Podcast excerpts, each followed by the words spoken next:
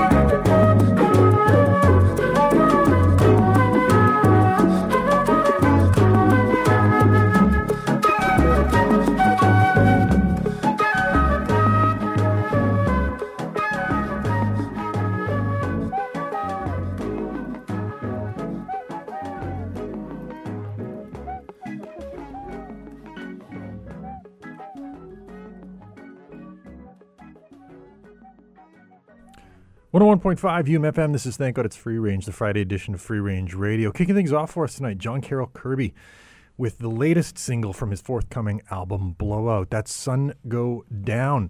Starting with that one, in part just because I love any new John Carroll Kirby track, uh, but also because it was something I recommended earlier today during my phone interview with Fred Penner, who is the guest on the show coming up after this next musical selection. He's playing Kids Fest, the Children's International Festival, next weekend, and uh, we talk a little bit about uh, what he's into. And uh, his uh, his playlist might surprise you. Uh, but rest assured, he's going to add some John Carroll Kirby to it. Hope you enjoyed that track. Hope you enjoy this next one from Blinker the Star, a new single called Funny Love. Stick around here on 101.5 UMFM.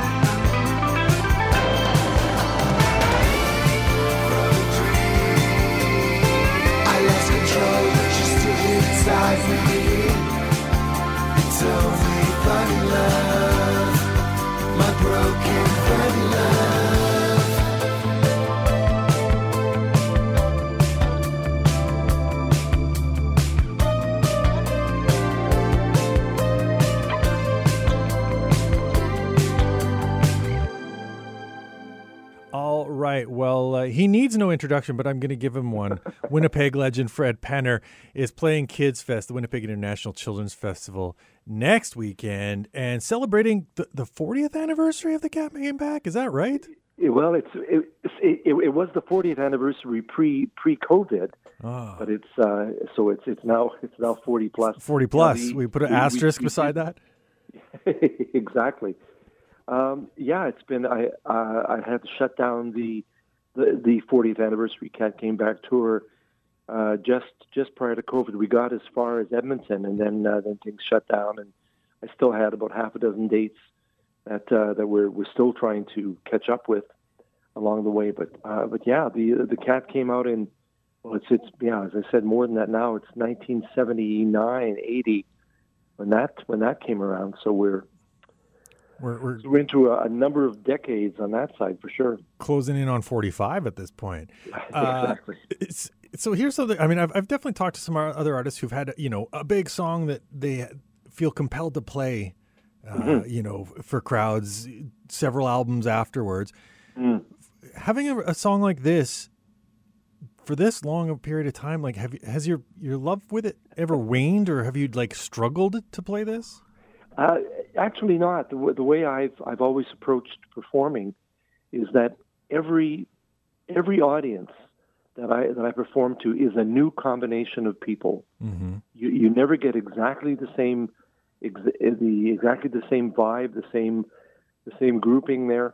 So and and they've they've come for to hear sandwiches, to hear Cat Came Back, and and their other favorites Mm-hmm. and uh, and and I I love performing, and I love the anticipation of, of it coming around. You know, I'll, I'll start, know, I'll, I'll start the show. I'll get I'll get maybe halfway through, and somebody will say, "Sing the cat, sing the cat." You know, and it's yeah, you be patient now. It's coming, it's coming.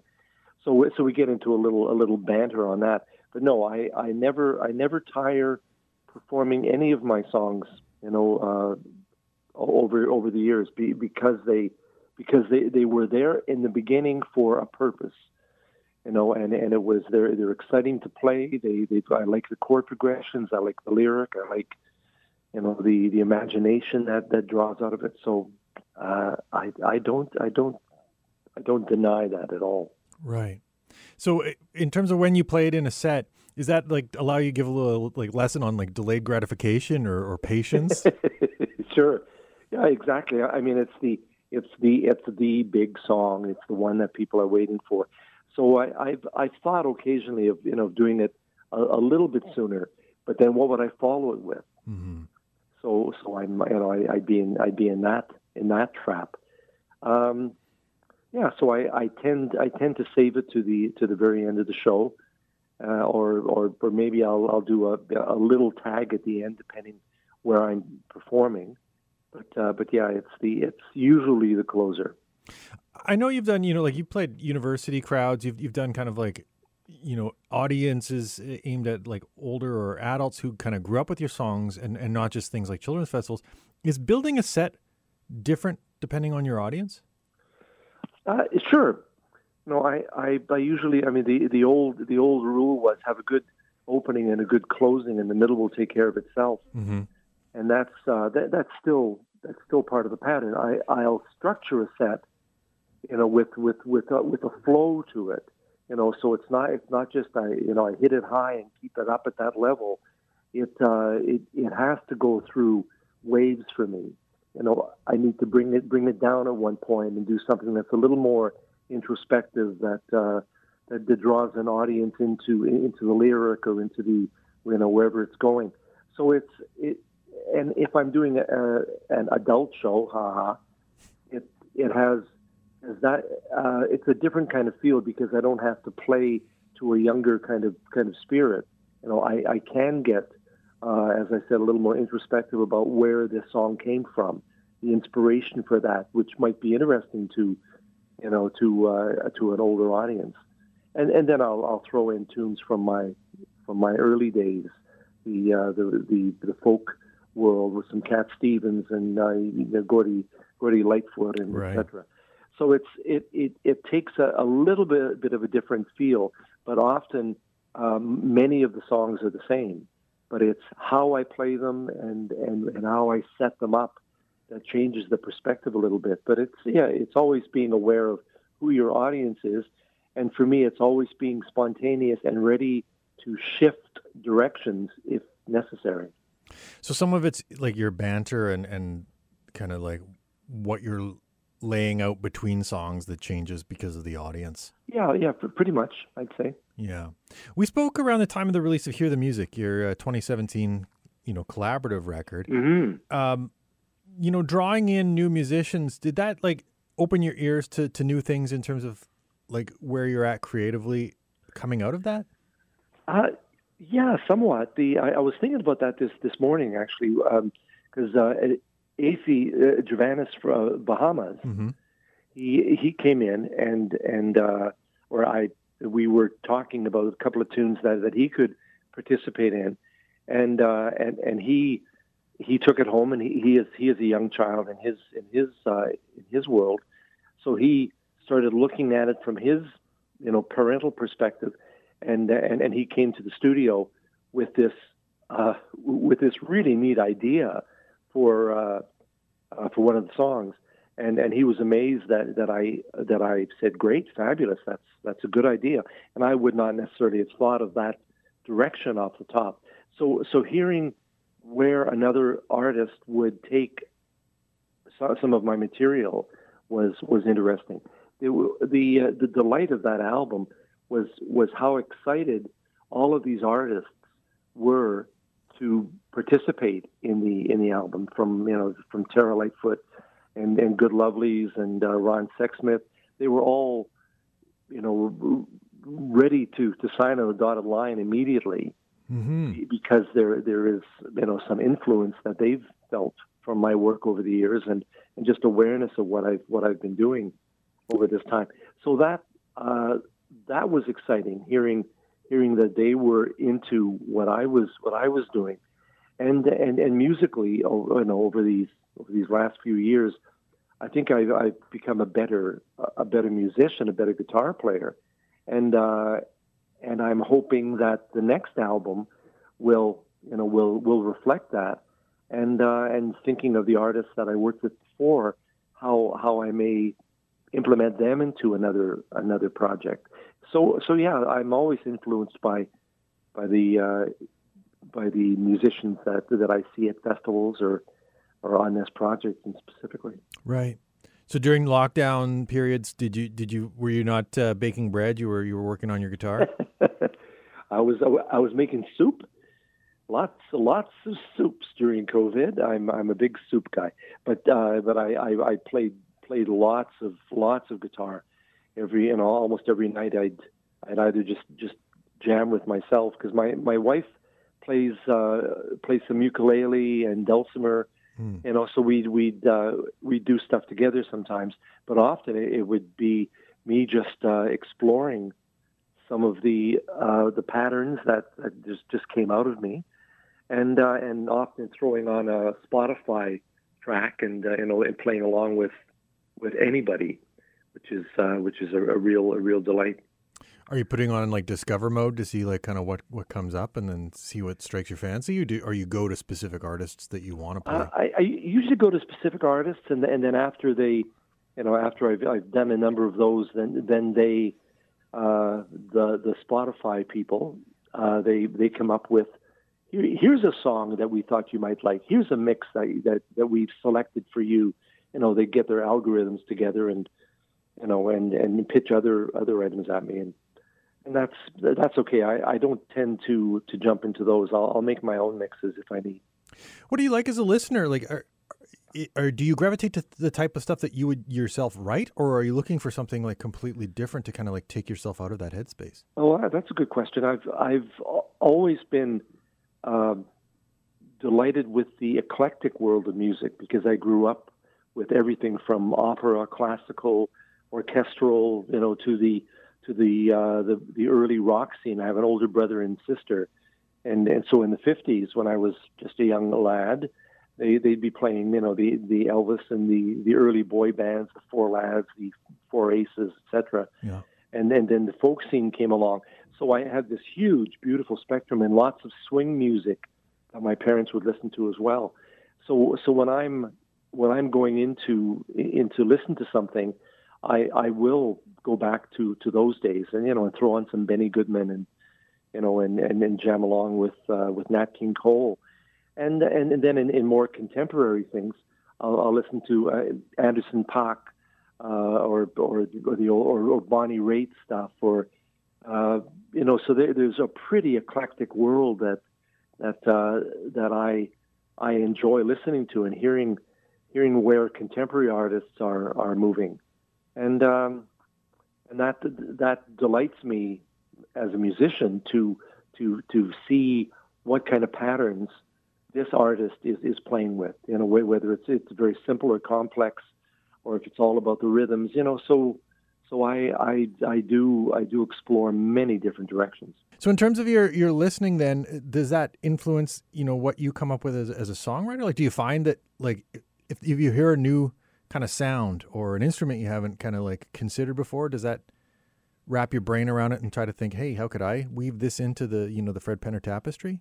Um, a, a little bit more more the uh, the the types of chord progressions that that that that people work with.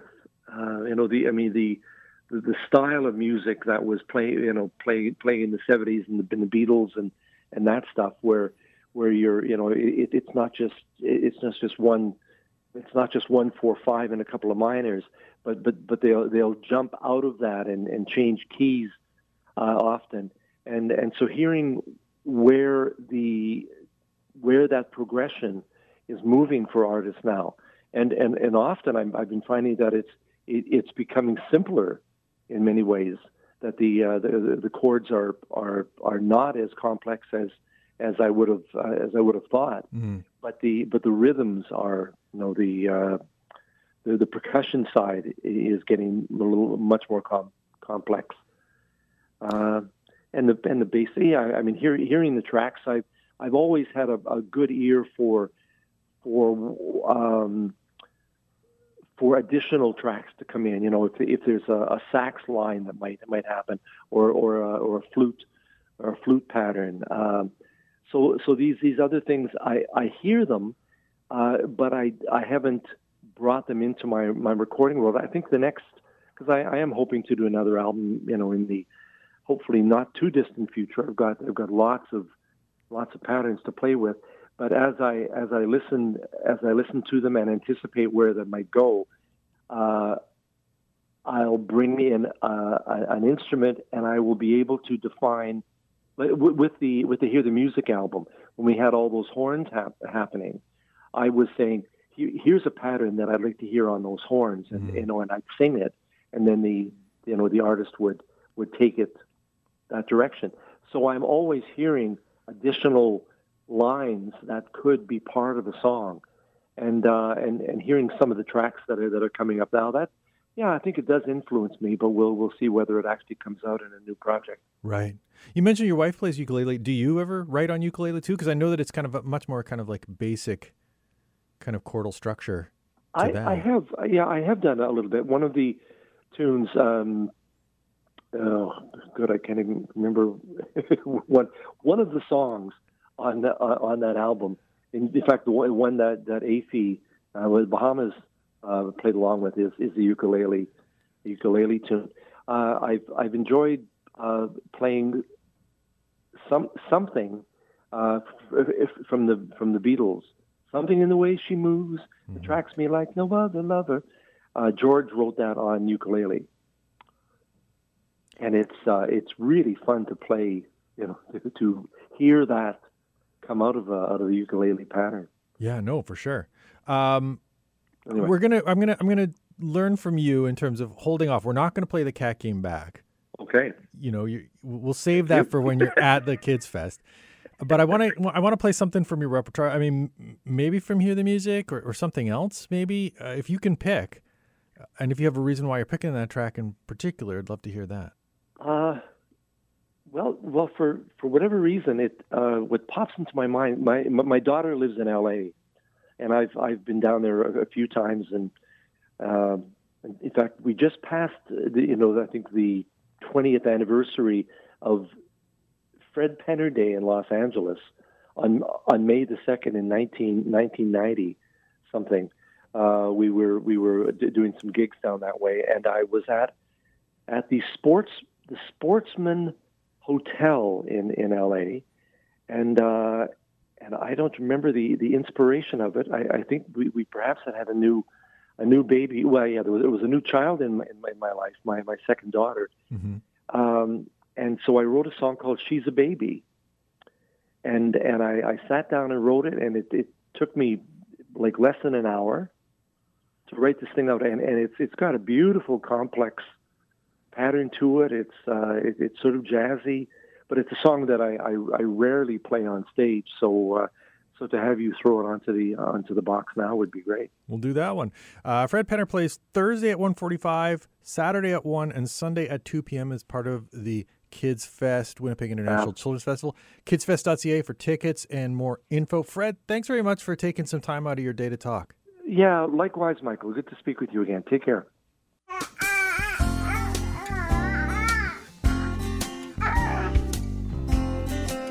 There she is. Oh, look at her, listen. She's making a sound. Watch as her whole world is spinning around. She sees and she hears, little eyes, little ears, and there's nothing to fear. She's a baby. Everything's new from her head to her toes. And you won't believe how fast everything grows takes time to learn why. First she'll laugh, then she'll cry, but there's nothing to hide. She's a baby. Hug her and kiss her and hold her tight. Tell her you think that she's out of sight.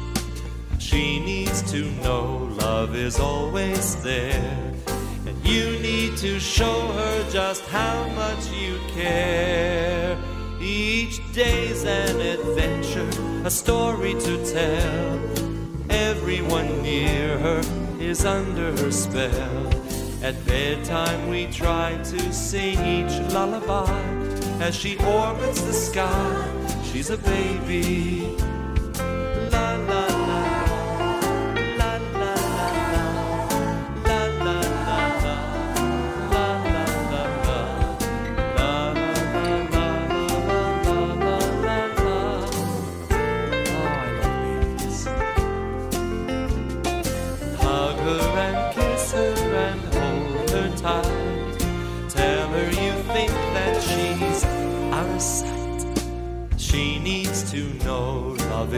Always there.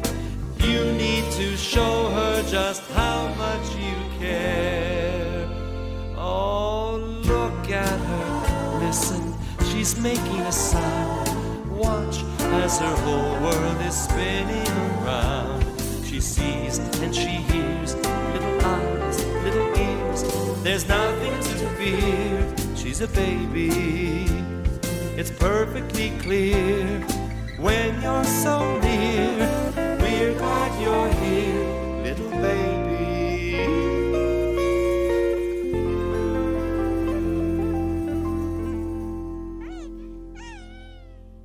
Back here on Thank God It's Free Range, the Friday edition of Free Range Radio. Right before the break, you heard Fred Penner with his selection, She's a Baby, from What a Day.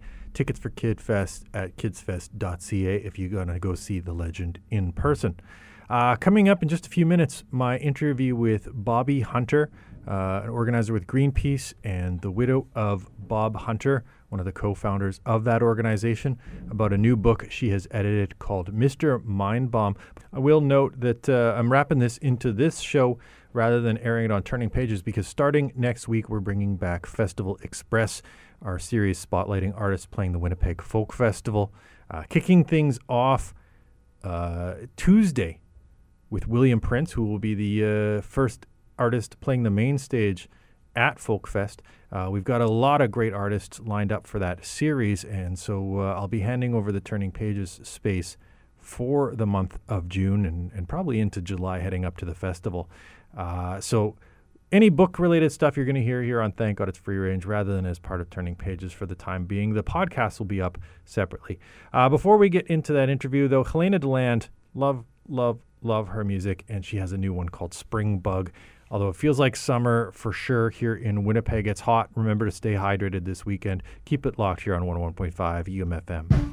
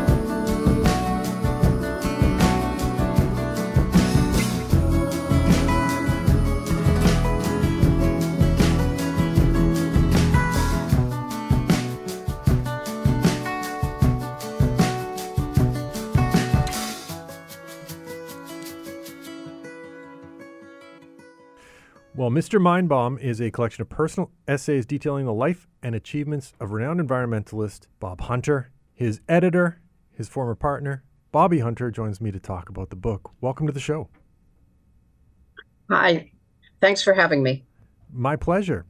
Now, this is an unusual memoir in the fact that it's it's described as a story quilt, and uh, and I'm curious was was this the initial and, and you know formative idea of this book, how it kind of ended up, or did that come about, you know, through the process of making it?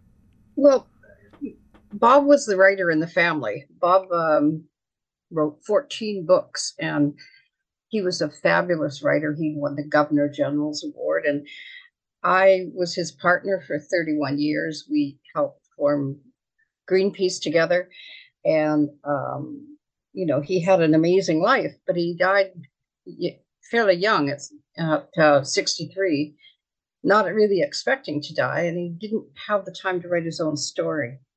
COVID hit, and um, our family on Zoom uh, sort of initiated the idea that we should all have a project. Bob had left behind about three unpublished books. And I said, I know exactly what I'm going to do with my time. I'm going to take one of those unpublished books and I'm going to get it into digital form and I'm going to get it published. And I did that. And it's a beautiful book uh, called Long Way to the Horizon. And actually, it's a historical fiction with um, the main center of it being Winnipeg. Um, and I- and I completed that, and I was just uh, I was so thrilled with myself that I had done that, and I and I gave it out to uh, you know all our family, and I self published it, and that's about as far as it went. But I got the bug. I was really by that time pretty excited about getting a book out. I'd said to my daughter, I said, you know, I'm going to do an, another project. I'm going to do a book about your your dad, and and uh, she said, um, and she's also has has an anthological book out. Uh, well, it's it's pretty difficult, Mom. Uh, you sure you're up for it? And I said to my son the same thing, and and he was going, um, well, you know, it's it's kind of hard.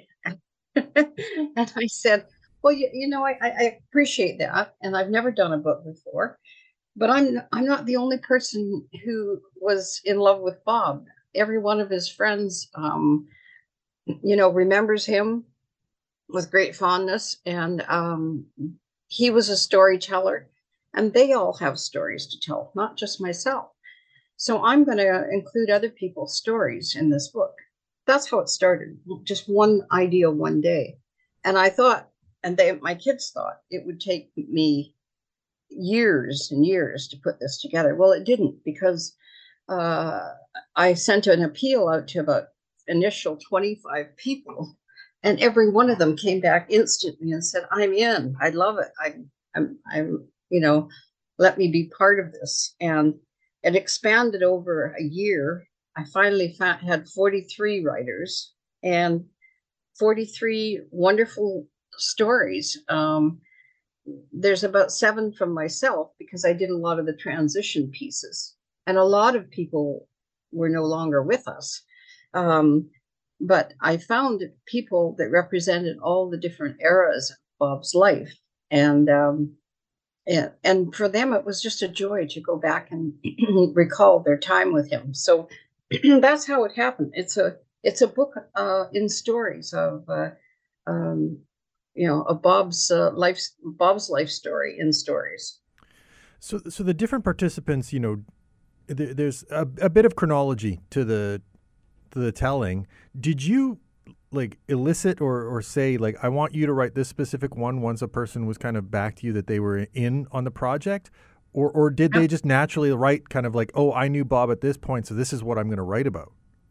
No, no, I I had a lot to do with with the um, uh, the book. I I I I carved an arc of his life, and then I fit all the people in. Now, some people, of course, they fit in all throughout his life, but their voice on a certain era would be more important, you know, at an earlier stage than a later stage, and I knew it.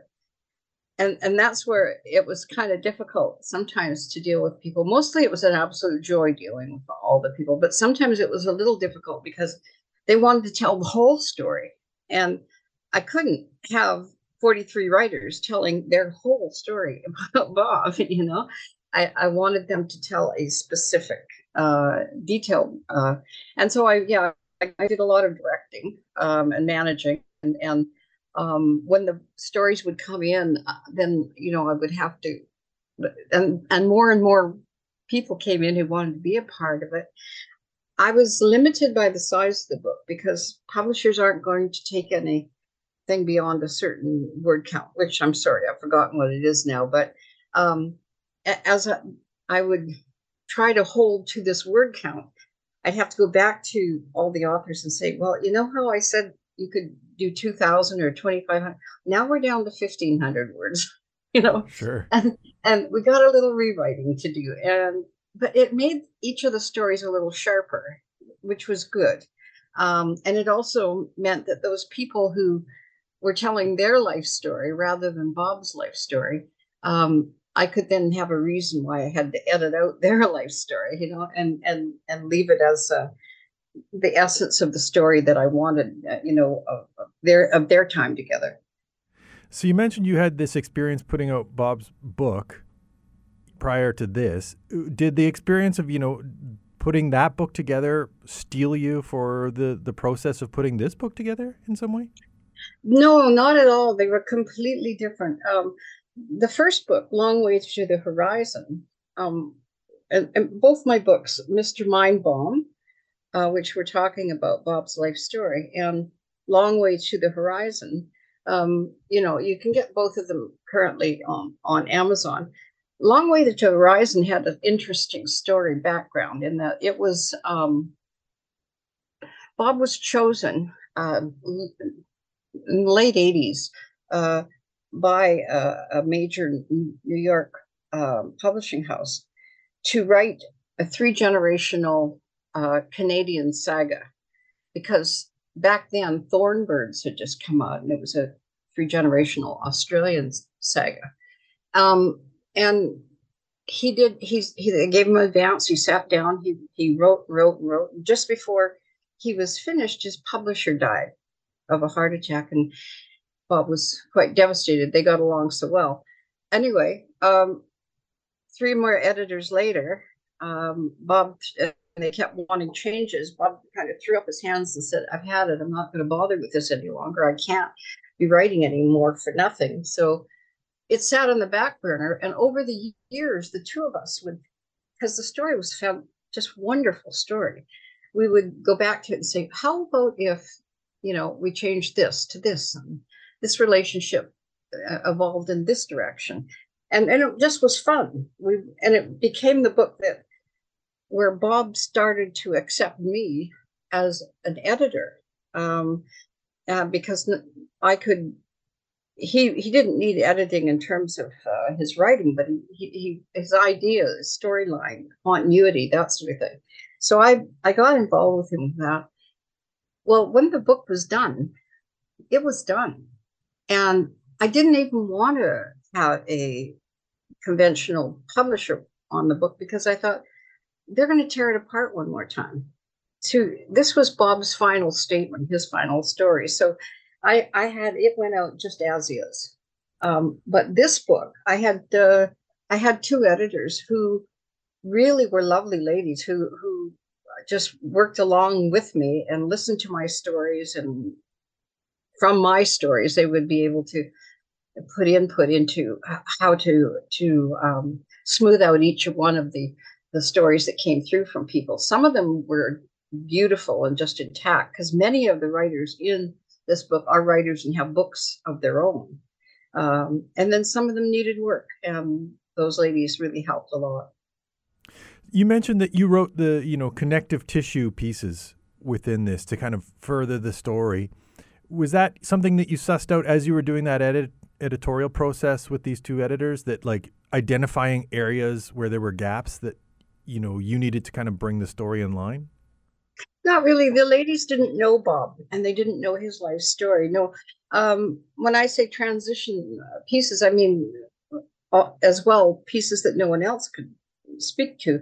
Um, uh, you know, our how did we meet? How did we fall in love? And and what got us started? Um, what happened when he uh, found out that he had cancer? You know, he, he told me, and how did we let the the rest of the world in on that? Um, why did we leave Vancouver and and move to Toronto? Um, you know, so those kinds of transition pieces. Nobody else knew that side of Bob, that personal side of Bob, um, but myself. So I, you know, this is his life story. We needed to talk about the personal as well. Sure. So it was less structurally necessary as just personally necessary in terms of telling the complete Bob story. Yeah, exactly. Did you mentioned you know initially approaching 25 people and then it grew to 43? Were there any people that weren't able to contribute or, or didn't want to? Um, there were some people who who didn't uh, one or two that that didn't uh, um, say that didn't feel that they could do it wanted to but didn't feel they were good enough writers to be part of it and and that's fine uh, I, sure didn't need to pressure any, anybody because I have so many stories.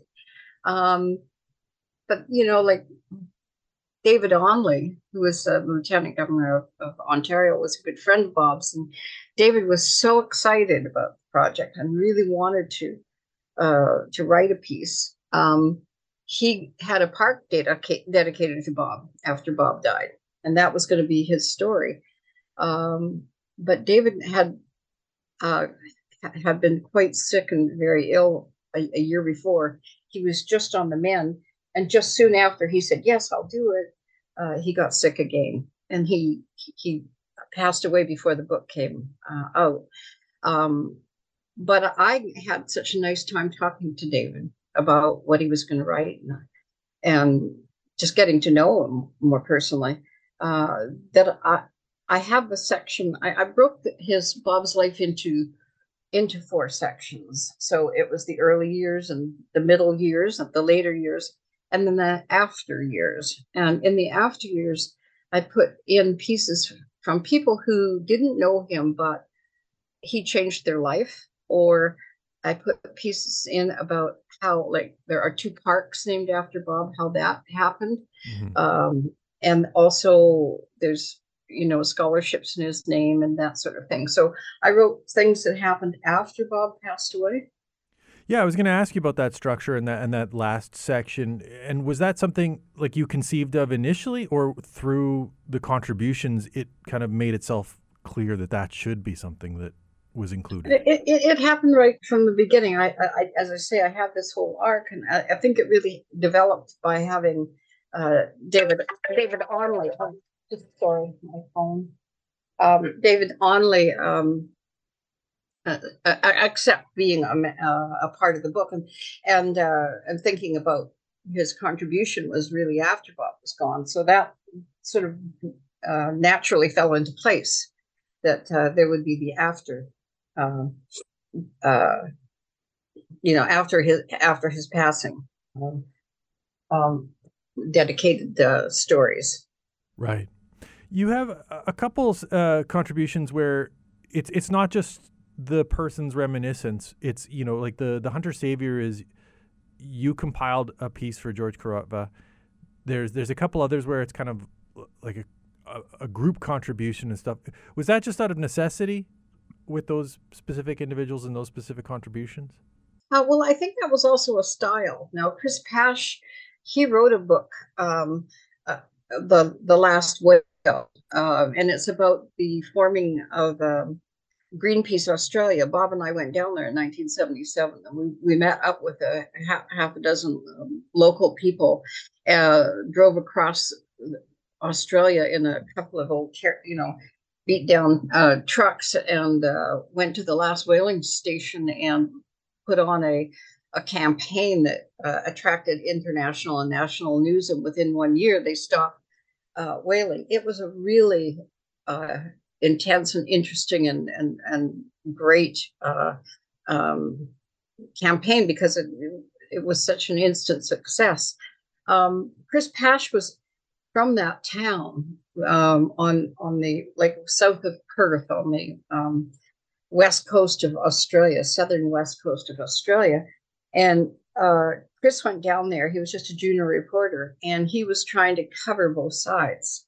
Um, he being a kid who was working at their local newspaper, and he kept in touch with all of us over the years. He was quite fascinated by the uh, environmentalists, and um, he took our remembrances and he he, uh, he put this book together.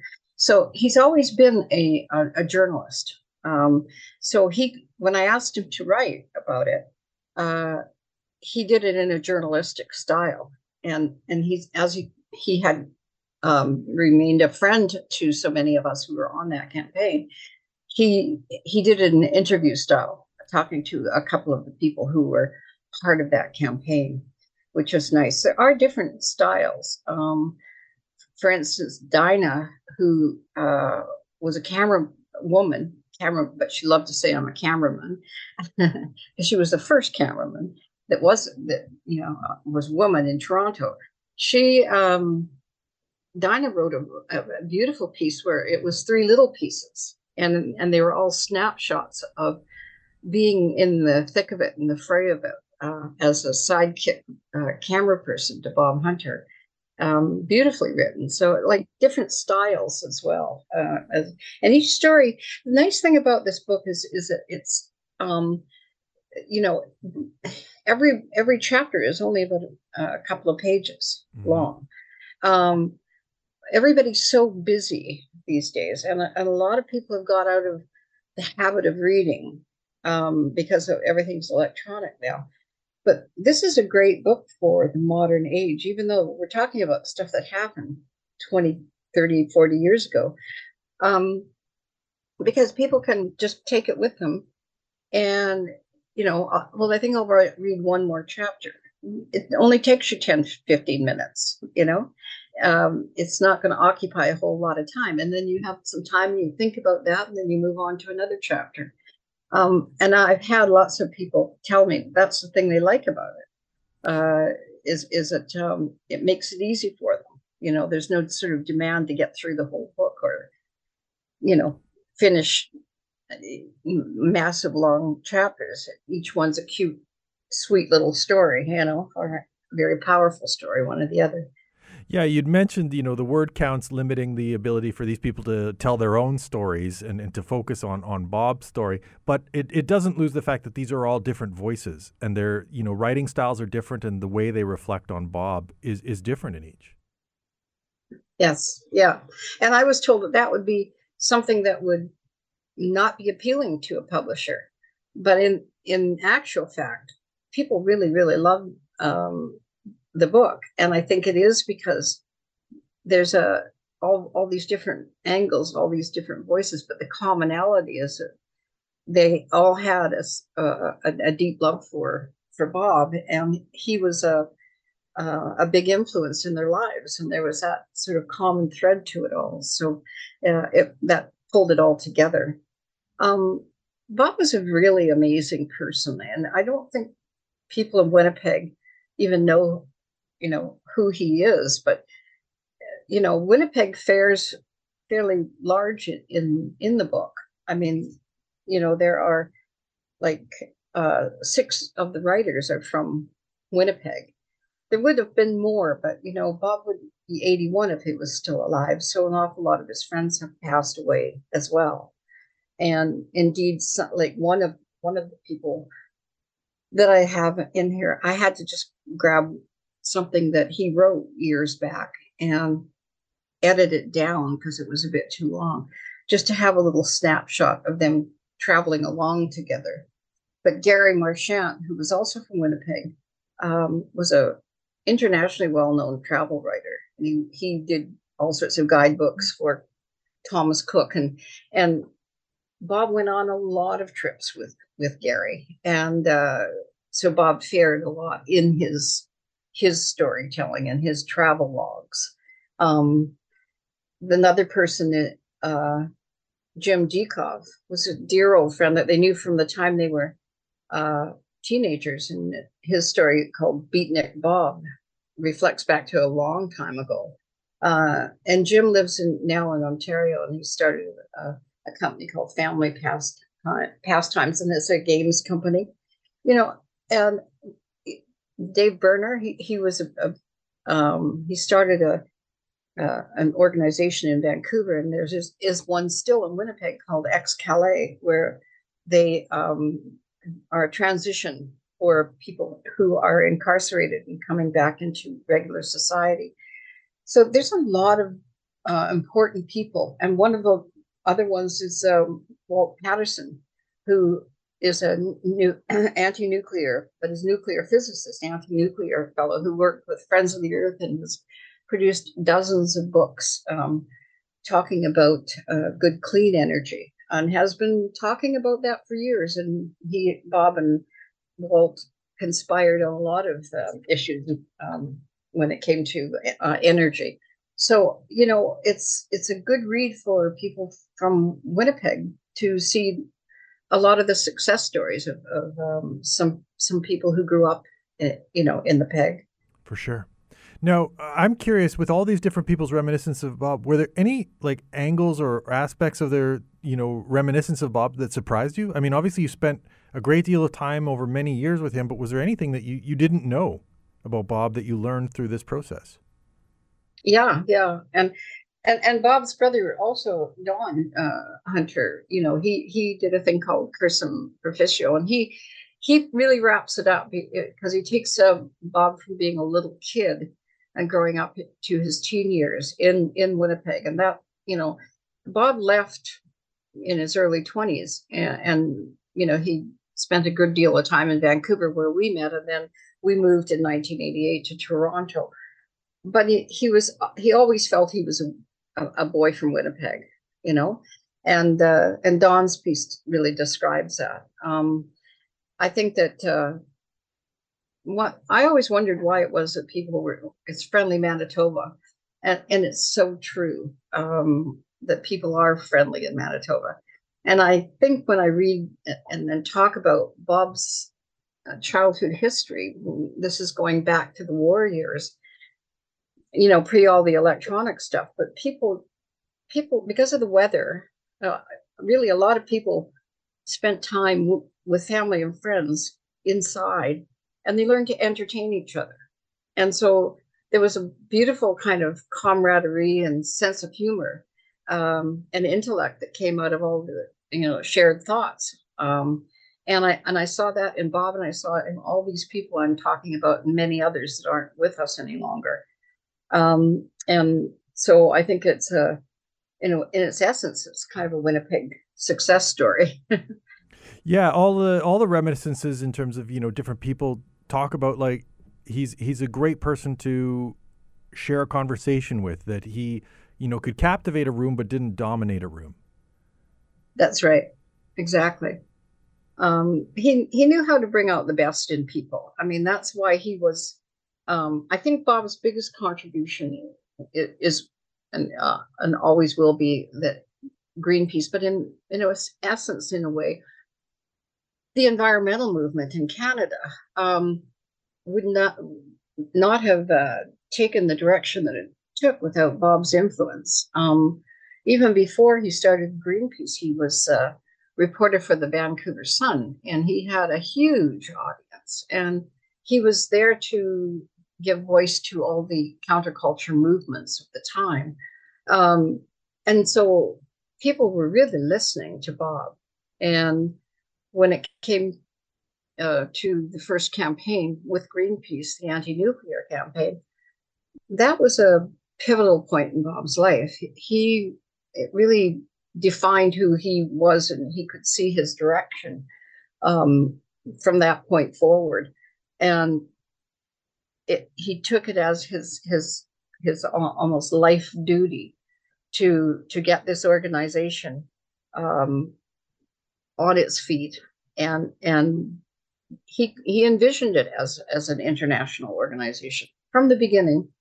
Uh, he he could see it kind of ahead uh, uh, where other people couldn't you know they were embroiled in the moment. He he could see where it needed to go back then there wasn't an environmental movement. Uh, there was a Black Power movement. There was the beginnings of a women's movement, and Bob felt that there needed to be an environmental movement, and that's what he worked on. That's what he, he was a part of. I'm not saying he's the only one, but he was a a big voice uh, in in the evolution of the environmental movement, certainly in Canada. But I think I I always say I think that the big best export Canada ever gave the world was the environmental movement. Well, it's it's one part, but then you know, there's so much of his his life story that goes beyond Greenpeace, right? Like there's obviously still environmental work, but there's the the television stuff. There's you know a, a lot subsequent to that that I really didn't know about until reading this book.